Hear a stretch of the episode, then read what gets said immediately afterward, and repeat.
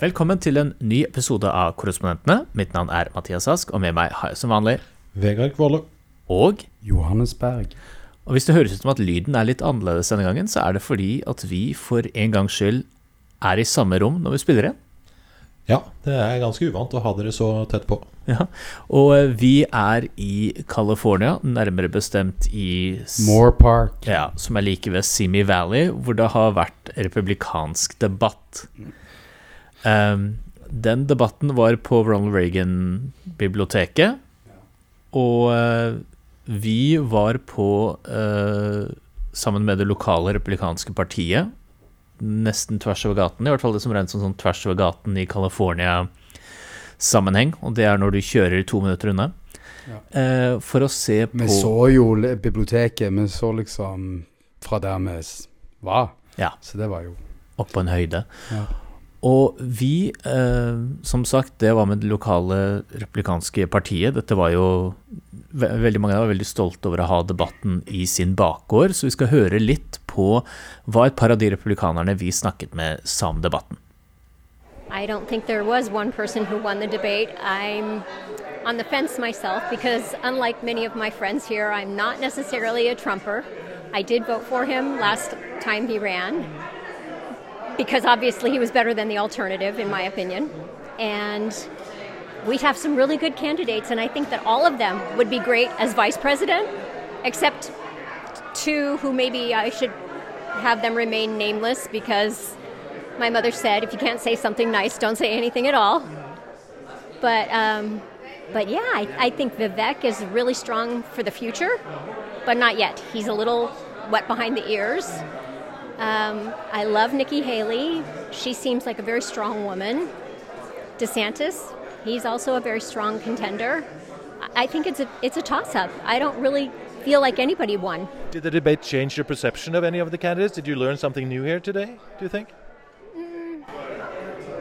Not necessarily. I've been following their previous debates and what they say online, and, and you can't trust the papers, in my opinion. So, Uh, this took place at the Ronald Reagan uh, Library. Uh, how do you think he would have feel, felt about what's going on in the Republican Party these days? oh, I think he'd be sick to his stomach. I think he's rolling over in his grave right now because we are so divided within our own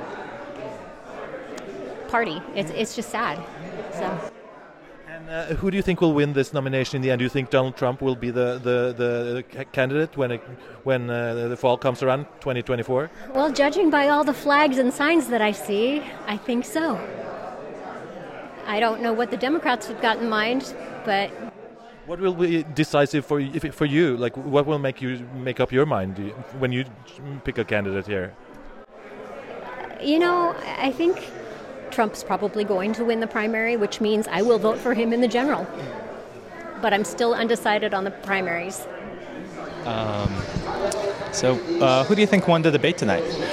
As I'm listening to a lot of the things going on, I think Nikki Haley had some really good points, and, and Ron, Ron DeSantis had some good points as well. Were those the two candidates you preferred the most before the debate going in? Not necessarily, but if uh, you ask me for tonight who I prefer, and that's who I prefer tonight. Who did you prefer going in? A personal opinion, I still like Trump because I think Trump's the only one that right now that can actually pull off what we need to have done. Hi. Um, do you think he should have showed up to the debate tonight? I'm disappointed he didn't, but I understand with all the stuff going on, it's really difficult for him to come to different places because with the, the stage over across the street, I don't know if you saw the media and everything there and how hard it is to get in there. So I understand it, and there's life threats on him. So he's going to be at the GOP convention in Anaheim this weekend. So What's it like having the debate right here in your backyard? it's great. It's really great. Really have it's a lot of fun. Then you have to travel so far because we're a big state. Yeah. So, uh, yeah, who, what did you think of the, the debate tonight? Um, I thought the debate was interesting. There was an interesting dynamic between uh, Nikki Haley and Vivek Ramaswamy. Uh, I think Nikki Haley did a good job, uh, kind of taking a jab back at Vivek uh, after his strong performance last time. So uh, I thought that was interesting, and and um, overall, um, it was definitely an interesting debate. Uh, would have been interesting if Trump was there. And uh, did it change your perception of any of the candidates? What was said on the stage there? So, um, you know, I'm not really for Nikki Haley, but uh, after tonight, I think she came out really strong. Um, so, I, th- I think uh, overall, Nikki Haley, you know, she had a really strong performance tonight. Uh, and you told me earlier that Donald Trump is the the, the candidate that you support. Uh, what do you think about the fact that he's not participating in these debates? So, uh, personally, uh, I think that the people on the stage tonight um, would just be there to attack Donald Trump. Um, Donald Trump has uh, he's at 60 points right now. He has a 20 point lead over a 40 point lead over DeSantis right now. So, per- personally, in my eyes, uh, Trump going to uh, the the auto workers uh, is a big win in my mind. So. Um, I think he should be out there with the people. Uh, all the people watching this debate right now are already making making up their decisions, or they're already Republican. If Trump's the candidate, they're going to vote for him. But um, I think him going out and being with the, the auto workers is a good thing tonight.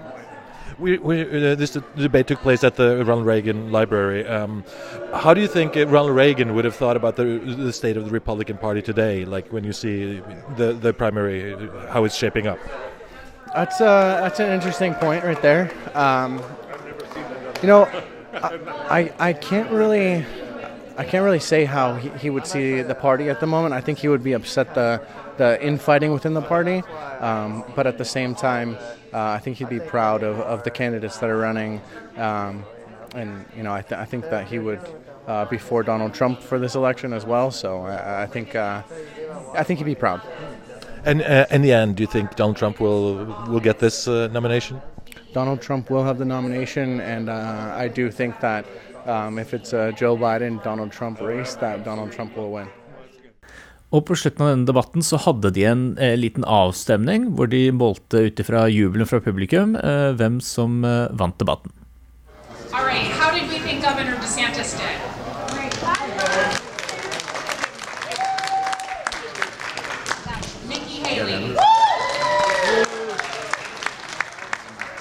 Senator Tim Scott. And good to see Yeah, Chris Christie, Governor Christie. orders to try and find a place next Uh, the Vice President Mike Pence. Is there a little meter there? There you go. Here we go. Doug Burgum. Ja, eh, fortsatt stor entusiasme for Trump. Ikke så veldig entusiasme for hans kritikere i Mike Pence og Chris Christie. Eh, hvordan vil dere si debatten var? Det var en ganske rotete debatt med mye mm, folk som snakka opp i munnen på hverandre. Eh, eh, dels om for, forstyrrelser og, og, og sånn. Og det var jo kanskje litt forskjell at det var litt tydeligere sånn Trump-kritikk fra både Ron DeSantis og eh, andre på scenen der. Eh, mer enn det vi så i den første debatten. Eh, det har kanskje blitt litt klarere for dem at de faktisk eh, også skal konkurrere med han, og ikke bare med hverandre. Eh, og, og hans fravær, altså Det er jo veldig påfallende. Det gjør jo denne debatten mye mindre eh, sentral på et vis. Eh, og det ser, jeg tviler nok på at Trump eh, tok veldig skade og ikke være til stede der eh, i kveld. Ja, det er vel egentlig det som sitter igjen som inntrykk av at Trump tapte ikke noe på å ikke være på den første debatten, så hvorfor skulle han tape noe på den debatten her, hvor det egentlig ikke var noen av kandidatene som hadde et sånt der stort øyeblikk, enten sånn uh, ved å angripe hverandre eller ved å angripe Trump? Nei. Nei, altså, jeg, jeg tror uh, Trump gjør altså Uansett hva han gjør og hvor ting ender, det er uvisst. Men jeg tror han har gjort veldig mye sånn De må oppføre seg ut ifra hvordan han gjør ting. Og det er jo det som jeg tror er hans Det har jo vært hans eh, strategi eller eh, måte å gjøre ting på siden han siden 2016. Så jeg tror ikke Altså, det, det er litt sånn Du ser på et parti som prøver å redde demokratiet og hvordan ting har vært gjort over flere hundre år her, eh, og, og tradisjoner som har fulgt uh, fra valgkamp til valgkamp. Så det, det, det er litt sånn eh, Jeg skal ikke kalle det en sånn Men du ser på akkurat som en sånn døende organisasjon, på en måte, fordi de har en så sterk leder i Trump per nå. Ja, vi fikk en liten innføring i sånn det republikanske partiet i um, Simi Valley, som ligger da liksom en uh, Ventura County. Ja.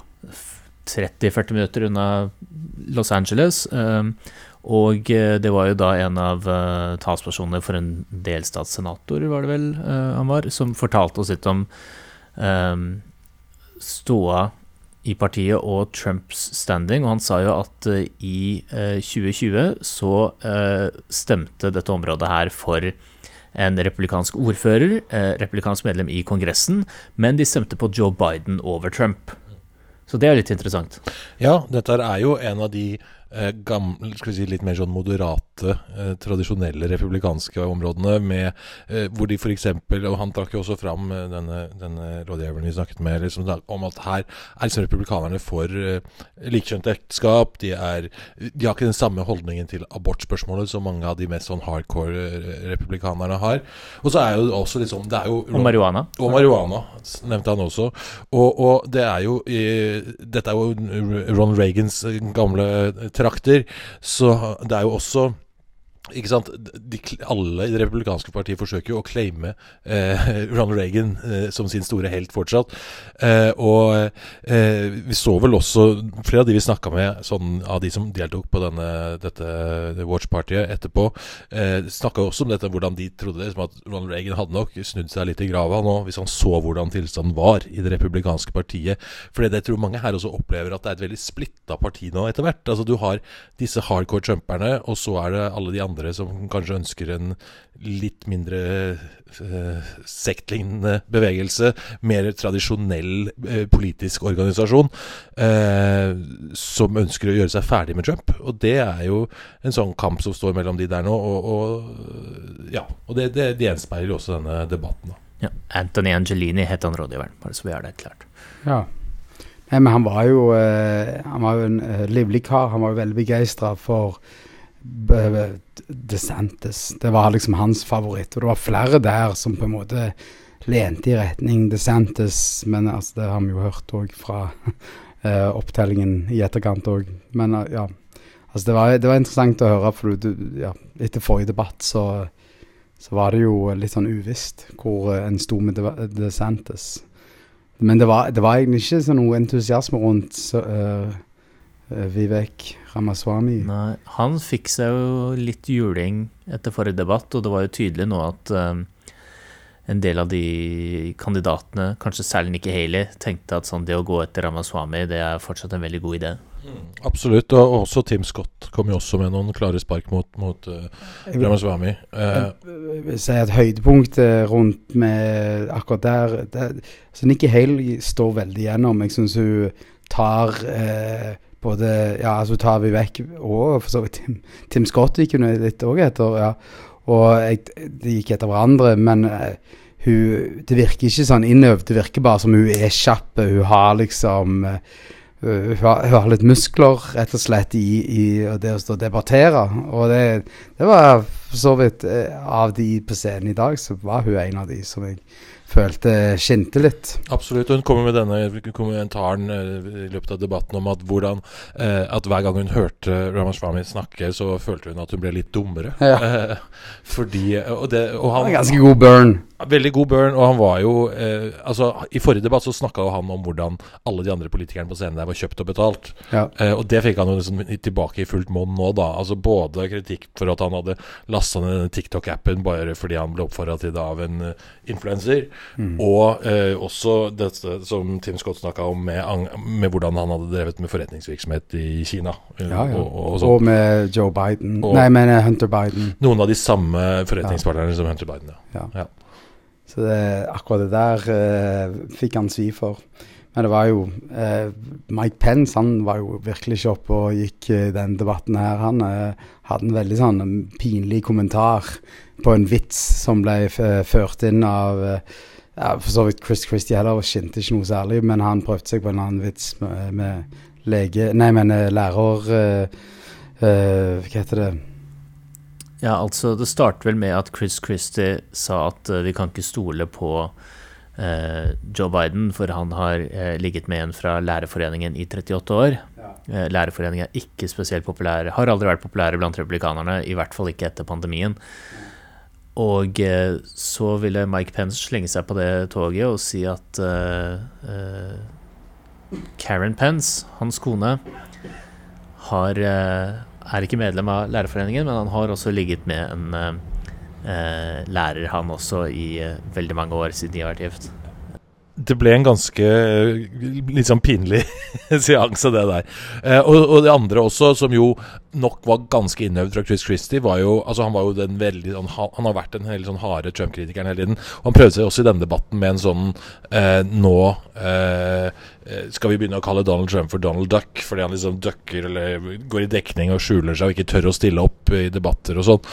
eh, Og forsvare det han gjorde da han var president. Og det av den linja der den var, altså, den skulle vel være litt sånn fiks, men jeg, jeg syns ikke den landa helt. Jeg tror ikke det ble Jeg tror ikke det liksom blir stående sånn veldig sånn i, etter den debatten. Altså vår venn, eller hva skal jeg kalle det, vår eh, velkomstambassadør, han sa jo at han hadde ønsket at Chris Christie for Han sjøl var italiener, så han, det var derfor, det også, han syntes det var på tide at Hvitehus fikk en italiener. Eh, han, men så spurte da Chris Christie hvordan står han. Eh, han kunne ta jobben til Bob Menendez, som har vært litt i nyheten denne uken. på Den korrupsjonstiltalte Han, han har drevet og gjemt gullbarer og dollar, bunk, bunker med dollarsedler. Han er tiltalt for å ha tatt imot bestikkelser fra eh, Egypt. egyptiske myndigheter. Så det har vært en, eh, en litt turbulent tid eh, i New Jersey. Så eh, hvem vet, kanskje Chris Christie, eh, når han ser at han ikke har sjans på presidentstolen lenger, at han går den veien. Ja. Men det er jo altså når vi ser da på alle disse meningsmålingene som har vært den siste tiden, med eh, altså Trump som bare rykker ifra på alle hold eh, nesten over hele fjøla i forhold til de andre eh, republikanske kandidatene, så er det jo føles jo den debatten her nå litt sånn Det er jeg føler kanskje ikke at De kommer liksom ikke noe videre. De er litt sånn fanga i, i, i dette. Og det er vanskelig å se noen sånn veldig sånn åpenbar vei framover for noen av dem. Altså, det, ja, det er jo Trump er jo inne i en masse juridiske problemer som kommer til å påvirke hans evne til å kunne drive valgkamp og sånn framover. Men, men innad i det republikanske partiet så virker det nå så fastlåst. Altså Alle er liksom på sine tuer eller i sine kategorier. Så det skal veldig mye til at folk eh, Å endre den dynamikken akkurat nå, så virker det som, i hvert fall. Ja. eh, to ting jeg vil si. Det første er eh, at før, i hvert fall i tidligere presidentvalg, så har jo den derre republikanske debatten på Reagan-biblioteket ført som et sånn veldig stort høydepunkt. Altså, settingen er jo veldig spesiell. De står eh, ved siden av det gamle Air Force One til Ronald Reagan. Eh, den skjer ofte ganske tidlig i primærvalget, men ikke helt først, så du har liksom fått en viss dynamikk i, i racet. Du har noen som virkelig trenger den debatten for å, for å overleve, eller for å øh, klatre til topps. Og denne gangen så føltes det litt sånn som en eh, sånn debatt for kandidatene som prøver å bli visepresident fordi den soleklare lederen eh, ikke dukket opp. Altså, eh, jeg tror ikke denne debatten lever lenge i eh, mediesirkulasjonen. Jeg tror eh, dette er noe av det minst interessante på debatt eh, på en måte det vi har sett av debatter generelt. Altså, det er jo alltid litt spenning rundt at nå kommer det en debatt, og nå får du på en måte se hva, hvordan de tar hverandre. Men det er liksom en, en vet dette, og så ba- I Michigan så er Donald Trump og holder ta, tale for en eh, ø, litt sånn obskur gjeng med bilindustri eh, tilfeldige. De som ikke er fagorganisert. Ja, de var ikke fagorganisert, så jeg vil kalle det tilfeldige. Ja, det, ja. ja, de hadde jobber kanskje teamet hans på- hadde lu- prøvd å lure pressen litt der ved å si at han skulle gå og snakke til uh, fagorganiserte, altså Ja. de streikende Nei, eh, snakket til bensin, bilarbeiderne. ben, bensinstasjonsansatte. Ja, da, han eller- gjorde ikke det. Ja. Ehm, dette er eh, Her har jeg nå funnet frem Dette er uh, 538 uh, sin, eh, sitt gjennomsnitt av eh, meningsmålingene før eh, nattens debatt. Og da har du Trump med 54% Så DeSantis på andreplass med 14, Nikki Haley på tredjeplass med 6, delt tredjeplass, Vivek Ramaswamy 6% Så kommer Mike Pence 5% Chris Christie 3% Tim Scott 3% og Doug Burgum 1% Tror, du, eh, tror dere at det er noe ved den debatten i natt som kommer til å endre på eh, den rekkefølgen her? Ja, nå rykker nok Doug Burger mm, opp til topps eh, ganske kjapt etter dette. Nei, jeg tror ikke eh, Jeg tror ikke det. Og jeg, tror, men, og jeg tror altså, sånne, altså Det har jo vært eksempler til tidligere eh, primærvalg hvor man har hatt en sånn klar leder som liksom har rakna, og så har noen andre kommet og tatt over og sånn. Men den forskjellen fra tidligere primærvalg er jo at nå har jo Trump hatt denne posisjonen i det republikanske partiet i åtte åtte år, eller hvor lenge det nå er. Ja. Og eh, eh, den har vært ganske uforandra uansett hvor mange skandaler og rare vendinger og riksrettssaker og forsøk på statskupp og altså Det er jo en, en sånn endeløs rekke som bare ikke har rikka noe ved den derre til altså, Av primærvalgvelgere. Ja, ja, av primærvalgvelgere, ja. Vel å merke. Eh, og så er, ja, så er det disse andre da som eh, har kjempa Det er jo en litt, litt, bevegelse mellom dem. Altså Vi har jo sett at DeSantis har gått ned ganske betydelig i forhold til der han var for et halvt år siden f.eks. Eh, mens eh, Nikki Haley har rykka litt opp. Um, de andre er jo Det er veldig vanskelig å se at skal klare å få Altså sånne som Doug Burgum skal klare å få et ordentlig gjennombrudd. Altså, selv om han var jo Han prøvde jo å snakke en del i dag og var, være ganske offensiv, men han, eh, sånne som han skal få det veldig tøft med å komme noe særlig lenger enn dette, tror jeg. Jeg tror han forsvinner til neste debatten, for da skal de øke det kravet for hvor mange prosent du må ha på målingene for å kunne bli med i debatten. Altså Hvis det går opp til 3 eller 4 prosent så tror jeg ikke han henger godt med. Altså her er jo Gjennomsnittet hans på 538 er jo da 1 eh, Du kan jo eh, Så da har han jo sannsynligvis klart å komme seg med i debatten her fordi han fikk nok enkeltmålinger på 2 eh, Men hvis du skal helt opp på 3, så kan det bli et problem. Ja, nei, altså den debatten skal jo være ikke så langt fra der den tidligere presidenten bor. Og han velger jo fremdeles ikke å komme i debatten. Så det er jo igjen en sånn en eh, side ah, sideshow, kan du kalle det da. Det er eh, det rette ordet for dette her. At det er liksom bare en slags for de spesielt interesserte som vil se liksom et, et sånn, De prøver å redde på en måte restene av demokratiet, men det er allerede fortapt i en uh, uh, despots uh, ønske og drøm om å aldri tape.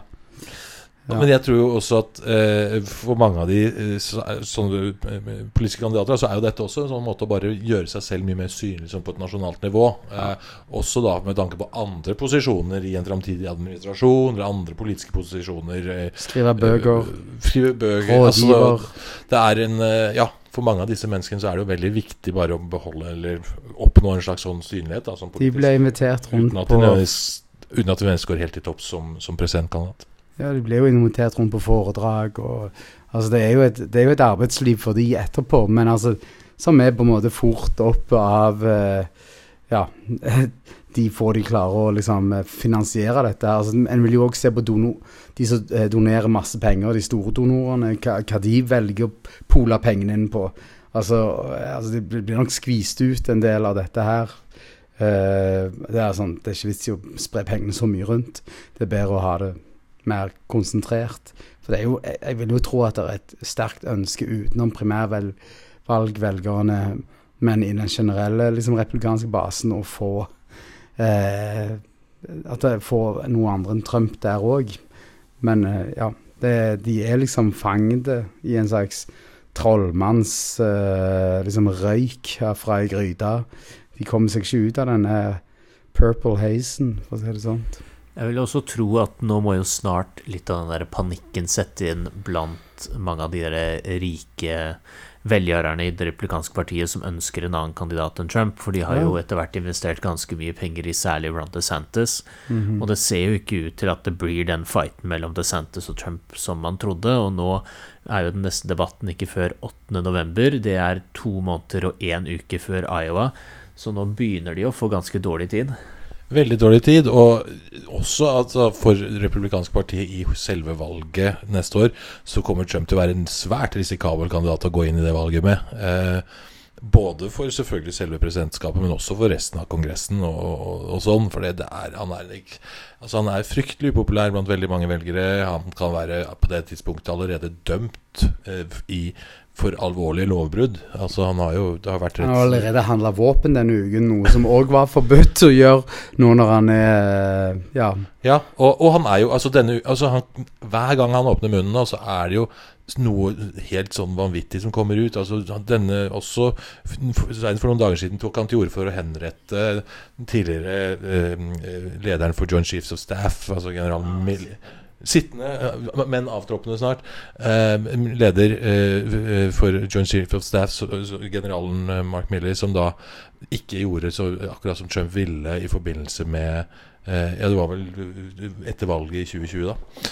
Eh, så det er jo en uh, mann som opptrer på en helt uh, Det mange oppfatter som en helt vanvittig måte. Og, og det å stadig få disse dryppene fra Trump på denne måten sånn gjennom neste år, vil jo minne veldig mange velgere på hva vi kan vente oss da i, i, i Det hvite hus dersom han skulle bli valgt gjenvalgt. Ja. Nei, jeg, jeg tror dette her er en sånn duster eh, på en måte forvarsel på det som kommer. Så det Ja, nei, altså de, de var jo veldig for altså det de i, disse Ventura County-republikanerne de var jo veldig for å bli kvitt Joe Biden. Så det er jo, de har jo et sterkt ønske om dette, selv om de stemte ikke sånt i forrige valg. Så det Men ja, dette her er jo òg sånn veldig per, perifære deler av USA for republikanere. Altså det, det, er jo liksom helt i motsatt ende av det, kontra hvis man er i midten av landet. Ja, California kommer i hvert fall ikke til å være noen vippestat i, i presidentvalget. Det er Nei. helt klart. Nei, Nei og så er det jo snakk om det skal være en debatt mellom Gavin Newsom og Ron DeSantis her, er ikke det? Jo, i uh, Georgia skal de vel ha den debatten i uh, Er det november, det også? Altså Guvernøren for California. Så det, og han òg ble jo på en måte angrepet litt i dag for at det står så dårlig til. Og det var vel Ron DeSantis som hadde vært her og møtt tre stykker som ble rana. Altså Statistikken der er jo jeg tror Miami er betydelig mye farligere, og, altså Florida generelt, enn det California er volds, på voldsstatistikken. Uh, det samme gjelder liksom Tennessee og altså, flere av disse replikanske statene som er ekstremt voldelige målt mot uh, demokratiske delstater som får mye mer oppmerksomhet for det. Og det er ganske paradoksalt. Jeg tror Texas er det òg ekstremt høyt tall på på eh, kriminalitet eh, ja, kontra flere av disse demokratiske statene som alltid blir kritisert. Det er jo noe som eh, alle disse republikanske kandidatene hele tiden knytter både kriminalitet og, og fentanyl og, ja. og, og, sånt til. Det er jo denne grensa mot Mexico og ja, ja, innvandring og uh, ulovlig innvandring uh, og, og, sånt til USA. Det er jo den store, store saken. var jo også under denne debatten i kveld, hvor de på en måte hele tiden knytter det opp til dette. Og de elsker jo å, altså, angripe særlig da demokratiske storbyer uh, og, sånn, og gjøre de til liksom, sånne skrekkeksempler på hvordan, hvor forferdelig det går, og at USA er ute av kontroll, og at man må liksom vi må gjenvinne kontroll over USA, og det gjør vi ved å stenge grensa mot Mexico. Ja, altså, det, det, det er jo demagogi, demagogeri, altså det de holder på med. Altså, de, de, de skal på en måte male som at dette er meksikanske kartellmenn som bringer dette over. Veldig mange amerikanere er det som smugler eh, fentanyl inn i USA. Eh, ja, det er problem med eh, kartellene. Altså, jeg tror California som delstat har investert ca. 1 milliard dollar i altså 10 millioner kroner i uh, grensesikkerhet og det nasjonale Hva heter det? National Guard, Heimevernet. De har Amerikanske heimevernet de har òg ja, stasjonert seg der for å bistå grensepolitiet og Eller ja, patruljen. Så det, det, det, gjør jo ting, men det er jo selvfølgelig utfordrende. Det, det er to veldig forskjellige krefter her, altså med kartellene og folk som Det, det er et problem i USA, helt klart. Men eh, replikanerne vil hele veien ta det Som er veldig motsatt av det Amerikas verdier har basert seg på i ja, historien for å skulle kunne være den trygge havnen for folk som er i nød og trenger hjelp.